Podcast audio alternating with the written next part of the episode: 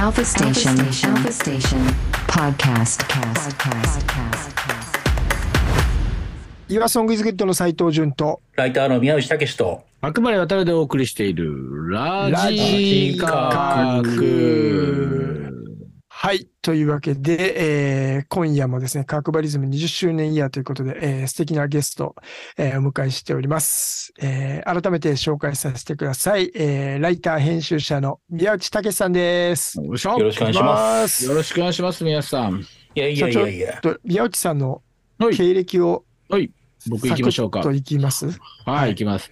ちょっとじゃあ紹介させてください。宮内武さんはですね、1971年東京都出身、えーバッドニュース CD ジャーナルの編集部を得て、フリーランスの編集ライターに、以降バウンスの編集長、東京スカパラダイスオーケストラとも制作したジャスターマガジン編集などで記事にし、2009年にフリーマガジンランブリンを創刊。また、イベントのオーガナイズ、FM 番組構成出演など様々な形で音楽とその周辺にあるカルチャーの楽しさを伝えてきております。えー現在はミュージックマガジンや音楽のあたりなど音楽専門メディアへの寄稿と並行して、団中ね、おあの食べ物ですね、団中など食や酒に関わる編集、執筆も多く手掛けておりますということでございます。はい。そうでございますありがとうございますいや、もうすべて、うん。うん宮内さんに本当にこの経歴の中で我々お世話になってますね、十いやいやいや本い当本当。はいや。でも、本当なんかね、この間20周年ってなって、はいあ、まあそっか、20年経ったのかっていう、なんか、なんかね、こんなにこう月日が経ったっていうふうにあんま思えないんだけど、いや、そう思うじゃないですか。ね、まあ、ね、オープニングでね、病気の話もしますしね、もうなんか。いや、本それは当にそ年取るわって感じの。、本当にね、20年経ってるんですよ、実は。ね経ってるんですよ。いや、でも、いや、本当いろいろなところでお世話になりましたね。なんかねなんかさ、あれだよね、本当最初に、こうメディアで、はいはい。こうインタビューとか、はいはいはいはい。こうしていただいたのは、本当宮内さんがほん最初みたいな印象だよね。ま割とまあ、多分は、初めの方っすよ。初めの方っすよ。うんうんそうなんですよね。その、ジャスターマガジンってあれ、バウンスよりも先でしたっけ、ね？先々。で当時ね、はで、なんか、ジャスタマガジンのイベントみたいなやつをね、なんかロフトでやった時に、なんか岩ソに出てもらったような気がするんだよね、なんか。で、それがなんか、あの、割と記憶にあって、で、そっからいろいろと、あの、なんか、こうなんかライブハウスにすごいバンドがいるみたいな話を聞いて、で、ライブ見させてもらうようになったりとかして、で、取材もやらせてもらうようになったのかなって感じです。そうっすよね。あれなんだっけ、ねオールナイトだったかなあの、ムードメーカーズが出てましたっけーね？出てたかもね。そうそうそうそうそうちょうどムードメーカーズが結構盛んにやってて、うでロッん。キンタイムとか、そうだね。その、そうそうそうそうあれほら、タフセッションとかね。うん。そうそうそう。フリスコとか。あーフリスコとかうね。ん。ねそうそうそ今でもジャスタマガジンあったと思ったんだけどな。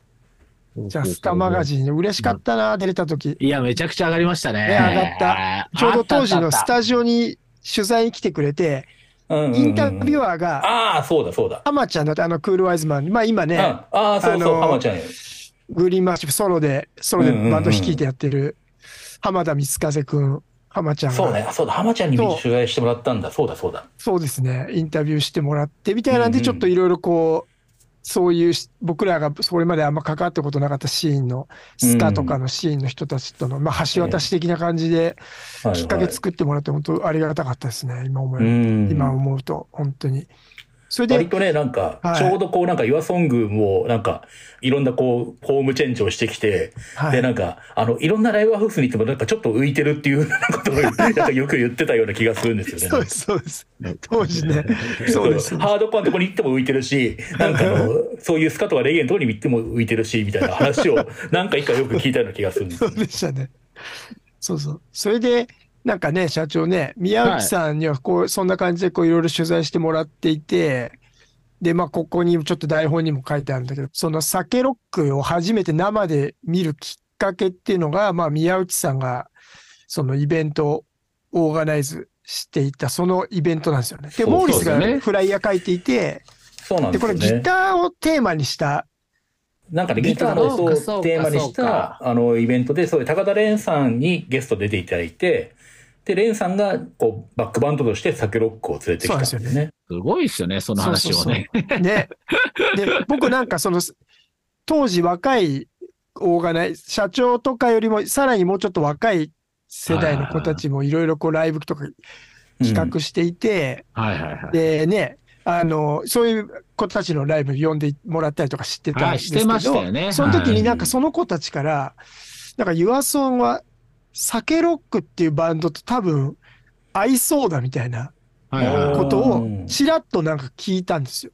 で、バンド名がまあインパクトはあるじゃないですか。だからでも、その時まだ僕これマーティン・ディレイの曲名ってまだ繋がってなくて、うん。なんかわかんないけど、面白い名前の若い、面白いバンドがいるんだな、みたいな、うっすら脳裏にあって、そんな感じでモーリスと、モーリスフライヤー返してたっていうのをきっかけで、ちょっと俺も遊び行って、みたいな感じで行っうんうんでうんうんて、酒ロック、あれ？と思って、出てくんだ、この後みたいな。うんそれで高田蓮さんと一緒にライブやってるの見て、うわって衝撃的なライブだったんですけどね、それうが。っんてなったっていうのが、まあちょっと詳しい話なんですけど、あれ、あの言ってたのこのバンドなんだみたいな。想像と全然違うし、めちゃくちゃすごいなっていう。うんうんしかも若いしみたいなね若いし、そうですね。そうでしたよね。ね、もそんな感じだったよね。そうっすよね。それが、そうかそうか、2004うん。とかですもんね。えっと4ですよそうね。2004年これなんかあのフライヤーがああー、本当だ。あ、あ、もう、モ覚えてる、それ。ーリスのもうスタイル変わんないですね、もう。そうそうそうそう確立されてますね。イラスト。2004年の3月って書いてある3月20日うんそう、それで、うん。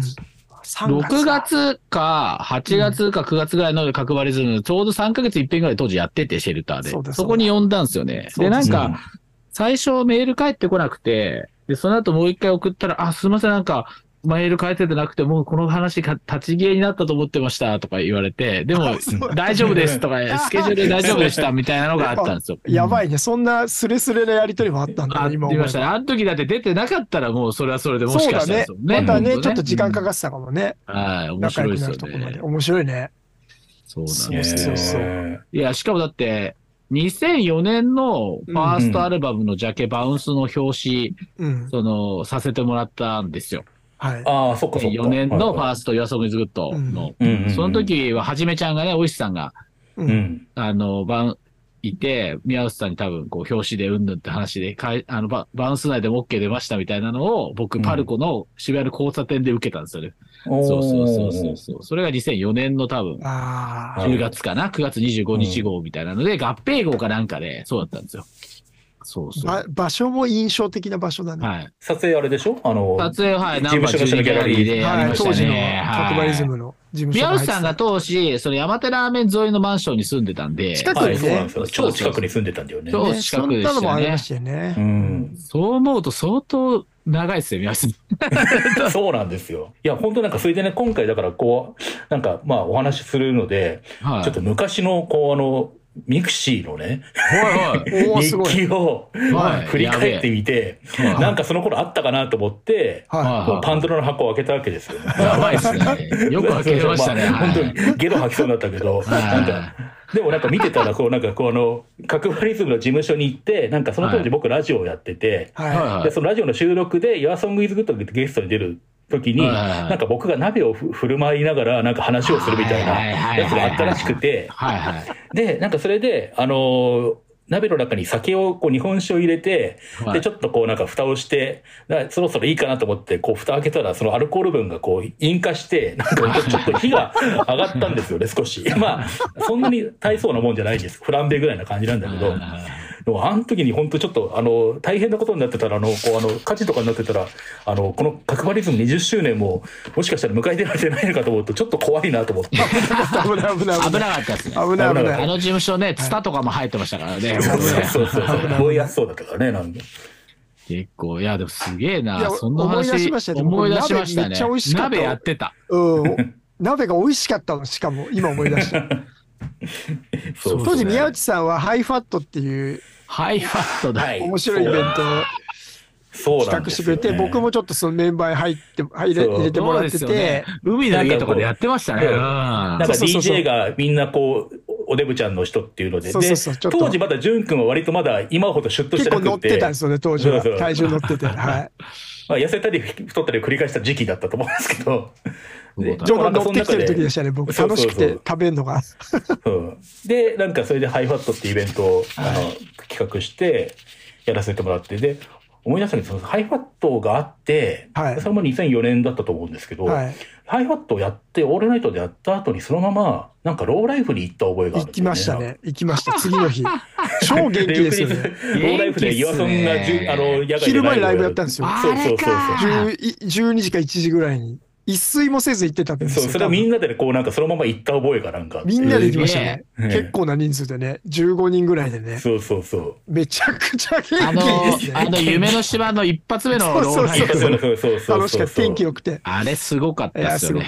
いや、いろいろありましたね。物販どこでやってんすかねどこでもいいですよって言われたからね。すげえイベントだな。だから、その、客席の真ん中に、なんかブルーシートでここでやりますとか言ってやってましたからね。うん。すごい。笑ったな、あれ。ねほんと。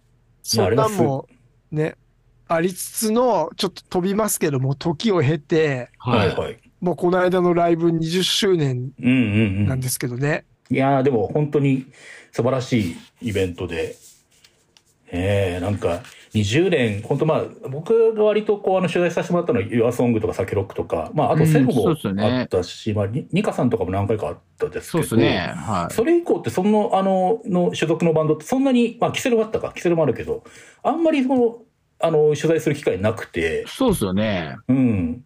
だから本当なんかそのね、まあ、割と10周年、5周年、10周年、15周年って見てきたけど、やっぱここに来てまたこの世代の広がりみたいなのをすごい感じて、あやっぱ長く続けてるレーベルならではのこうなんか、ね、それをこう新しいこう人たちをい入れ続けてるとか、こう発掘して続けてるのがすごいなと思いました。ね。そう言っていただけるとありがたいですけどねう、ん。確かありに。がたいねうん。うん。でもなんかどっかしてさ、なんかこうずっと続いてるけど、はい。で、新しい人が入ってるけど、なんかどっかにこうなんかあの、統一するこう、ノリというか、ね。グルーブみたいなものがあるのは、やっぱりずっと変わんないなって思って、若干やっぱりその15周年までは、なんかその、新しく加えるっていうよりは、今いる人たちでみんなでいかにこう、もうワンランアーク一個一個開けてこうみたいなのあったんですけど、なんかうん。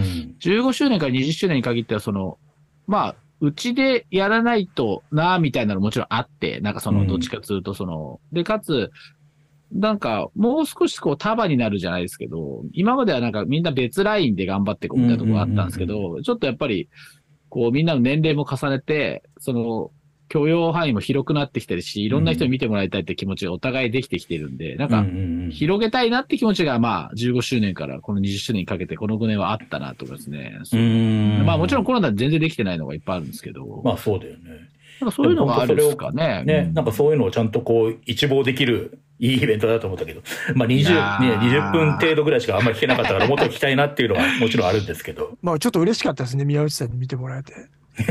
いや、でも本当にね、なんはいか、あの、ど真ん中で見てしまったんで、申し訳ないんですけど、ね、本当に。いや、いいライブでしたよね。ね、にいいライブだったね、本当に。いやね、じゃあそろそろ一回ね、じゃあちょっと宮内さんに選曲していただいてるので、ねはいはいちょっとそちら行きましょうかね。うんね。まあなんか割と角張リズムとも、Your Song is Good とも、ちょっとまあ近しい。バンドというか、T ジロスっていう、まあ、さっきちょっと話に出たクールワイズマンの、はい。えーベースのしのちゃんと、はい元オイスカのメンバーだったタイちゃ。もうんディーゼランドね。うんそう、ディーズランド、伊藤太子さんの、まあ、二人組の T ジロスで、なんか最近出た、えーカバージャングル2っていうアルバムから一曲聴いてみようと思います。ましょう法ロバーです。Your Song is Good の斉藤潤と、ライターの宮内武と、バックバレー渡るでお送りしている、ラジカク。はい。というわけで、えー今夜はスペシャルゲスト、えーライター、エディター、宮内武さんお迎えしておりますけども、はい、よろしくお願いします。宮内さんは、まあ、あの、角張リズムのね、あの、初期の頃によく本当に音楽史の、えーうん方で大変お世話になっていたんですが、はい。うん。いつの間にか、だから、団中の編集に関わるようになっているのをね SNS で知って、うんうん。すごい熱くなったんですよ、僕それはいはい。はい。もうね、多分4年ぐらい経つんですよね。あもう四年経ちますね三年半ぐらいうん。もうすぐ4年ぐらい。なんかもともと、でもそれこそさっき言ったハイファットっていうので、一緒に DJ をやってた裏風親方っていうですね、はいあの、はい元敷島敷さんのね、はい。あの人がこう、あの、まあ、あの、渋谷系 DJ と呼ばれてた 力士なんですけれども、その人がこうさ、食べるのもすごい好きで、で、ね。あの、そう、で、その親方から、立石とか飲み歩く楽しさをちょっと教えてもらったようなもんなんですよね。はいで、はい。その中で、結構そういうのんべえの人たちのつながりっていうので、いろいろ知り合いが増えていって、ん。で、あの、今の男女の編集長の上野、えー、康生さんともそこで知り合って、い。うん。で、団中でこうなんか何気に編集部の中におじさんが意外に少なくて女性が多かったんですよね。で、男性編集者をなんか誰か入れたいみたいな話の時にちょっと声かけてもらって、はで、それで、あの団中の仕事もやるようになって、い。なるほど。はい。いや、すごいですよ。ちなみに敷島親方がハイファットで作ってくれたちゃんこ、えめちゃくちゃうまかったえ、めちゃくちゃうまい。これはちょっと言っときます。めちゃくちゃうまかったです。そう、ハイハイファットってイベントで、あの、ワンチャンコ付きだったんですよね。ワンドリンク付きだって、ワンチャンコ付きだったんですよめ。ちゃめちゃ面白いですよ。はいはいそうさそうそんな宮内さん。えー、ね、あの、ラジカクはまあ京都、アはい。ルファステーションの番組なんで、えうん京都のちょっとお話できたらなと思ってたんですけど、なんと、はいはい。団中で京都取材を今年されていたと。そうですね。うん、なんか今年の4月、まあ6月号はいで、京都で飲む、食べる、作るっていう、まあ特集をやって、で、その時にあれを割と京都の、あのーなんとかな、京都って割とこう、敷居高そうで、なんか、例えば何ヶ月前から予約して、みたいな感じのお店が多いかと思いきや、そのふる普通にフラッと、その日のうちに行って、うん。電話して、あ、空いてますかみたいな感じで行けて、なんか楽しめる店っていうのも実はいっぱいあって、そういう店をいっぱい集めた、あの、特集だったんですよね。はい。はい。いいですね。で、そこでこういろいろこうなんかあの、まあ基本僕酒場担当なんで、なんか酒場とかをよく行ったりとかしてて、はい。はい。いいっすはいね。はいはい。で、今日ちょっとね、我々に、我々も、おあの、京都部っていうので、いろんな京都の地元の人に教えてもらうっていうはいやつやってましたから、いろいろ我々も知ってますよ、これ。いいですね。はい。まあ、なんで、まあ、ちょっと僕がその取材とか、あとはそのプライベートで行ったはい店の中で、ちょっとここは、よかったですえーぜひ皆さんに行ってほしいなっていう店を3つじゃあ紹介していこうかな来ましたよ。ありがとうございま。ますす。マジではい京都スペシャルウィークですよ、これは。うん まずね、あの、はい。一軒目は、あの、千本中立売りっていう、えーところにある、新芽っていうですね、居酒屋さんなんですけれども、えーもう昭和9年創業の古い居酒屋さんで、ここはね、本当なんかこう、はい。あの、時間がちょっと止まったような、こう、なんか、昔のこう雰囲気を残しているんだけど、なんか料理が実はローストビーフが美味しかったりとか、あの、押し寿司の三種盛りみたいのがあって、なんかね、それ何食っても美味しいんですよね。ええで、割とクジラの刺身みたいなのとか、そう、ちょっとこう珍しい料理もいろいろありつつ、であと、ここうわーのなんか、新芽っていうなんかこうお酒があるんですけど、日本酒があるんですけど、はいはい。それはこうなんか近隣の、まあ関西の酒蔵の、えーお酒を6種類ブレンドして出してる、熱燗にして出してるっていう、そこでしか飲めないこの味のお酒があって、それまたね、すごくいいんですよね、なんか。これあれですよね、新芽ってあの、神の馬とリアクション遅くなっちゃいますから、あの、ゆあれですよね、すごいかっこいい店構えの、あかっこいい店構えすごい店構えですよ。これ皆さんね、神の馬で検索してみてください。神の馬でねこれすごい。その筋ではまあ相当なおそう、居店です酒屋好きはもうみんな、うんあの、多分京都の方は皆さうんん行ってると思うし、ただね、あの、なんか全然敷居も高くないし、あの、若い人とかでも行っても、あの、すごく丁寧に受け入れてくれるそのお、店ですね。その一言嬉しいですね。うんうん。いけるんだ、俺もっていう感そうじで。そうそう。で、このなんか団地で取材した時は、あの、はい京都の銭湯で一っ風呂浴びてから飲みに行く店みたいなのをいくつか紹介してる中で、その、新芽の近くに船岡温泉っていう、これまたすごい大正時代から続く温泉があって、そこはなんか、まあ、もともとなんかこう、料亭旅館みたいな感じの大きい、えー旅館だったのと、料亭だったところに、あの、お風呂があって、うおーそのお風呂がもう、まあ、はい昔、今でいう健康ランドみたいな感じですごいいろんな風呂がある。めっちゃいいじゃないですか。ここ見てますけど、結構広いですね、銭銭湯にしてはね。おーいっぱい普通の風呂があっ銭湯価格でて。入れるのよ、これ。歩いても10分、15分ぐらいで行けるし、タクシーで2、3分で行けるような感じのところだから、このはしごはすごくおすすめです。ああ、いい流れ。いや、夢だよ。素晴らしい。これ夢のような。夢のような今の俺の生夢のような活の中ではマジ夢だ。マジかいいっす。これが一発目ですからね。一発目。はい。ちょっとじゃあ、じゃあ次行きましょう、次行きましょう。じゃあ、二つ目ね。えーっとね、あのー、二条駅の近くにある大宝っていう四川料理屋さんなんですけど、逮捕。ほうはい。もともと結構古くある四川料理の店で、ま、町中華的な、えーものなんですけど、店なんですけど、そこでこうなんか普通に定食というか、ご飯の上に豚肉の照り焼きと卵をこうなんか卵焼きのスカノベークルみたいなやつをごちゃっと乗せた、照り玉丼っていう照り玉飯かな？っていうのがあるんだけど、それもそういうジャンク、ちょっとジャンクな感じのやつも美味しいんですけど、はいはい。それと一緒にあの、発酵食材とかを使った、あの、丁寧な料理と、あと、ナチュラルワインを出してるんですね。へえ。すごい。だからそのなんか普通に、あの、昼飯で、そういう、あの、チャーハンとか、普通に町中華メニューを食べてる人の隣で、そういうこうなんか、ちょっとこうあの、あの、気の利いた料理を食べながら昼飲みするっていうこともできたりとか、あら、最高じゃないですか。そうなんですよ。で、このお店があの自分で農場も作って、そこでこうなんかあの、鳥を飼ったりとかして、そこの、えー野菜を使って、その農場にまた、あの、田舎の大砲っていう野外レストランを作って、ええあら、そう、そこではね、あの、もう予約のみの、えー受付なんですけど、はい。それもまたあの、人気で今、ここまたおすすめです。ちょっとすごいですね。またそんなことになってるんですね。これそうなね、んですよ。以前、以前、ラジカク教、ラジカクの、うん。で、ど、ど、誰が紹介してくれたか忘れましたけど、逮捕はね、うん。紹介していただいたんですけど、の、とはいえナチュラルワインがあるとかですね。それは知らなかった。あさらに田舎の、のあれがあるとか、マもう一ジかよ。個ねそっちに。そう。進化してる、進化中っていう。シェフが、こう、もう、そういう、もう、どんどんどんどん、こう、あの、そういうオーガニックなものだったりとか、あの、自分のそういう食材も、作りからもやってるっていうのが、面白いところです、ね。面白いですね。町中華からのそうそうそうそう。展開っていうところがなんかね、うんワクワクしますね。まあ、でも田舎の大砲はなかなか行きづらいけど、その、あの、以上にある大砲は、でもすごく、あの、行きやすいし、あの、行ったらこう、なんか黒板メニューに日替わりのメニューがいっぱい書いてあるから、それを頼頼んでいくのもすごい楽しい。あ僕、あの、9月に、攻略本もいただきました。京都タクタク 3days やってましたけど、うん。モスバーガー行ってましたね。ね まあ ね。今日、割とね、なんか、まあこういう人もねわかるよわかる、わかる。モスバーガーとタクタクで打ち上げてましたね。ああ、ねしょうがまあないよ、ね。そういう時もある。よっしゃーはい。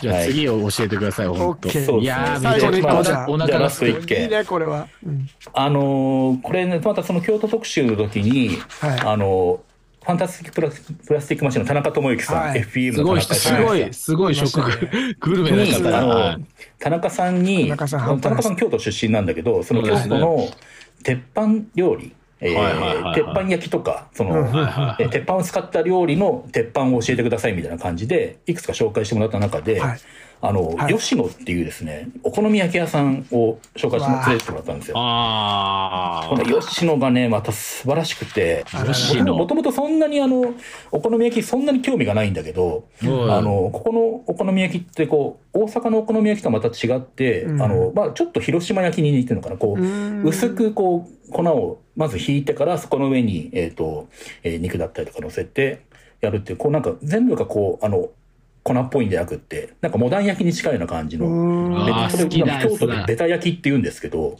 うん。これがね、また素晴らしく美味しくて、で、あとなんかその、細っていう、こうなんか牛もつのごまし、あいわゆる白ですね。ほあの、はいはいはい丸腸、丸腸の部分、はいその丸腸のを入れたりとか、丸腸だけをこう、鉄板焼きにこう炒め物にして食べたりとかして。京都でこういうお好み焼きに来たら、あの、赤を飲めって言われて、それから酎ハイにワインを入れたえで、それがね、意外に、この、なんか、ものすごい凶悪、凶悪そうな飲み物に見えまあるけど、、響きはやばそうですけど。そうで。でもなんかすごくスッキリして、飲みやすくて、へえ。これはなんか、どんどんどんどん進んじゃう感じの飲み物で。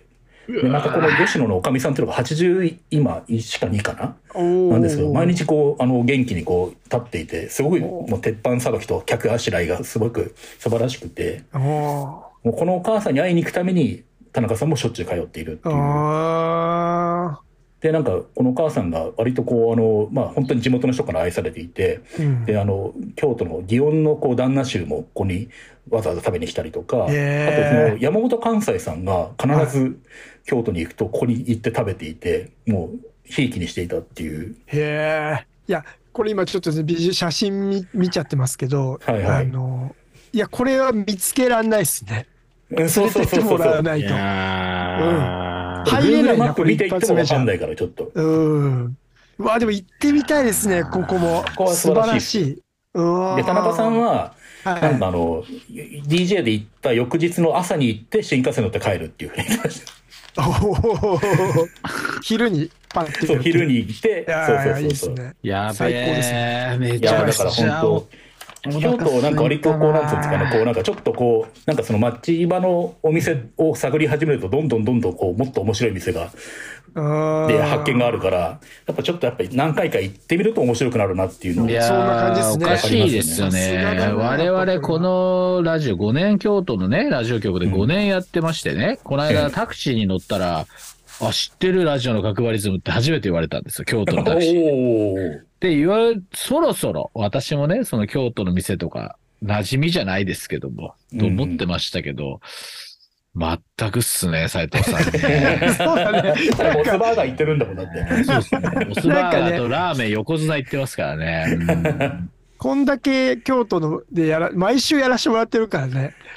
吉野にたどり着きたいぐらいまでい、やーね、本来であれば、どね本来であればですよね。本来であればね。で、でも、タクタクで、そのライブがあそこ9時までなんで、終わって、まあ、その鍋とか、まあ出してくれるんですよ。で、それもすごい美味しいで、それもいいよね。でで、まあ、11時とか12時に出たら、もう、ないんですよね。まあ当たりまあ前ですけど。ね、少ないから確かにで、。最近ちょっと早くなったっていう説もあって、まあコロナ以降ね、なんか結構、そうなんですよ。で、あの、そうなんですよ。鴨川沿いの鉄板道場で朝までやってるってとこ行ったりするぐらいになっちゃって。うーん。まあこの間なんかね、あの プラスもう一件みたいな感じになっちゃうけど、なんか、あのぜ本当週に1、2回しか開かないニューオーモンっていう鉄板焼き行きましたね、なんか。ええなんか、もともと骨董品屋さんかなんかをやってるところで、その、あの、店主が開いてるそうなんですけど、その本当こうなんか町屋のこう、骨董品屋さんだったところに、いきなり鉄板があって、えその鉄板の周りをみんなが囲んで立ち飲みしてるっていうなんか、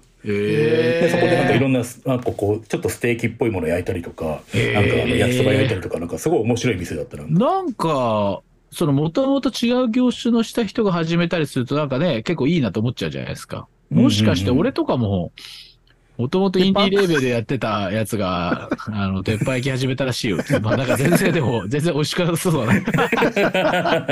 インディーレーベルだと。うん、ちょっとダメですね。骨董屋だとなんか納得するな。